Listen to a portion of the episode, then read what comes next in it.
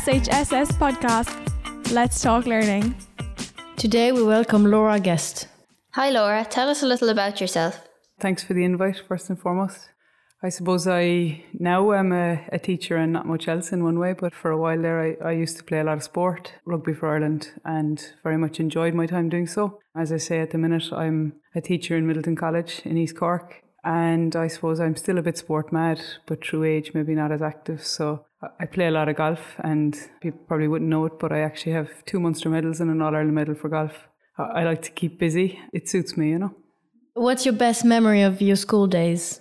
Ironically, uh, I spent a lot of time while I was here in Sacred Heart playing all the sports so that I could miss as many classes as possible. And now I'm permanently in the classroom. So I have to say all of the playing for the teams over the years, whether it was Mister Pegler's soccer and his enthusiasm, or Mister O'Donoghue, who is no longer here, whether it was his hockey teams or whatever it was, I was just willing and, and able to get out of class, I think.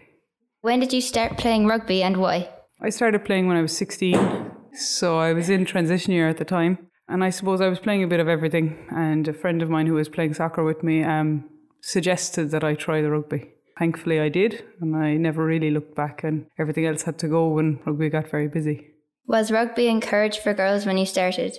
Not overly. Um, I got a lot of, uh, it's great that you're playing for Munster in Ireland, but it's a boys' sport. And that was from people who had a good sporting interest and people who actually were very positive, but it was just their honest opinion. And I, I appreciated their honesty, but um, thankfully it's come a long way and it's seen now as a, a sport for both.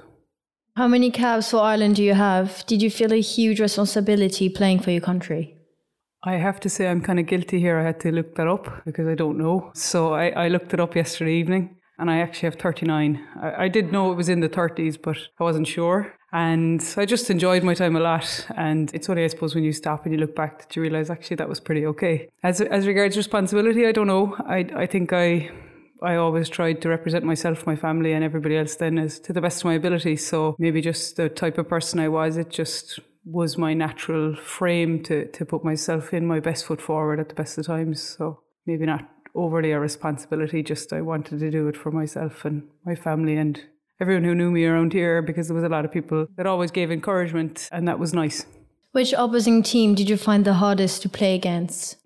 Interestingly, it wasn't that they were the best rugby team, but in the World Cup in two thousand ten and in the World Cup in two thousand fourteen we came across an American side that were extremely physical, extremely fit. And because they were maybe not as good rugby players technically as some of our other opposition, they were very unpredictable. So they were quite a challenge to play against. And it was good fun. We actually met them twice in the two thousand ten World Cup. Very, very tough battle on both occasions. And in two thousand fourteen, the same. What was it like to win the Six Nations in twenty thirteen? Uh, it's kind of hard to believe that that's ten years ago in a few weeks' time. It was actually truly amazing. The foundation of it was probably in our two thousand twelve season. Um, there was a, a bit of a mess at times. We went to France to play. There was a bit of a miscommunication and a bit of poor planning, and we were lastly thought of, and, and we missed a, a train that we were supposed to get, and we ended up having a, a bit of a nightmare travel plan. But it actually kind of galvanised our team. And in two thousand thirteen, we just, I suppose, uh, did the basics really well. We prepared really well. We had a great squad, and we won away to Wales for the first time in about five or six years. And that was the probably foundation that, that allowed us kick on. And I think we got a bit of a rub of the green in twenty thirteen as well, in that it was an accident that R T E came to to broadcast the match. They were in Rome the previous day for the men's team, and the men lost for the first time ever to the Italians. And they heard the women are playing for a Grand Slam tomorrow in Milan. I think we should go. So it was not as publicised as it is now, but it was great fun. And there was lots of small details along the way that helped us. Do you have any sporting role models? I have lots, I suppose, because I'm kind of sports mad.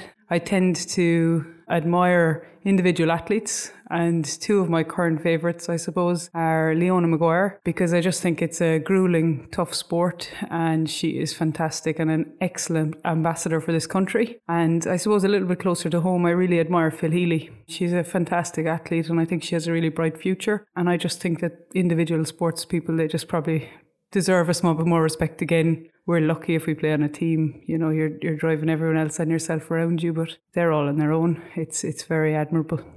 Do you enjoy coaching? I do. I suppose as a teacher, coaching and teaching is a little similar. It requires an awful lot more effort and an awful lot more maybe dedication than, than being the person who's playing on the team. So there's a, a difference to it, but I do actually enjoy the challenge of it. Any future plans? I have a five-month-old son. I'm kind of just enjoying him. Hopefully I'll work on the handicap a small bit in the golf this year again. As regards rugby-wise, I'm not so sure. I'm not sure what the future holds, but we'll see. What's your favourite motto? In one way, I really like be yourself, everybody else is taken. And another way, I really like whether you think you can or you think you can't, you're right either way. So I, I usually tag on then, you should have confidence regardless in your own ability. S H S S has a rugby team for the first time in its history. What advice would you give them? Yeah, I heard that and I was really excited to see that, and I think fair play. It's a difficult task being the first of anything, but it's also really important for all the future generations after you, so well done. And I would say go out and enjoy every second, because you never again, never again get to do the first, and you're the first, so well done. Thank you so much. Thank you. Thank you.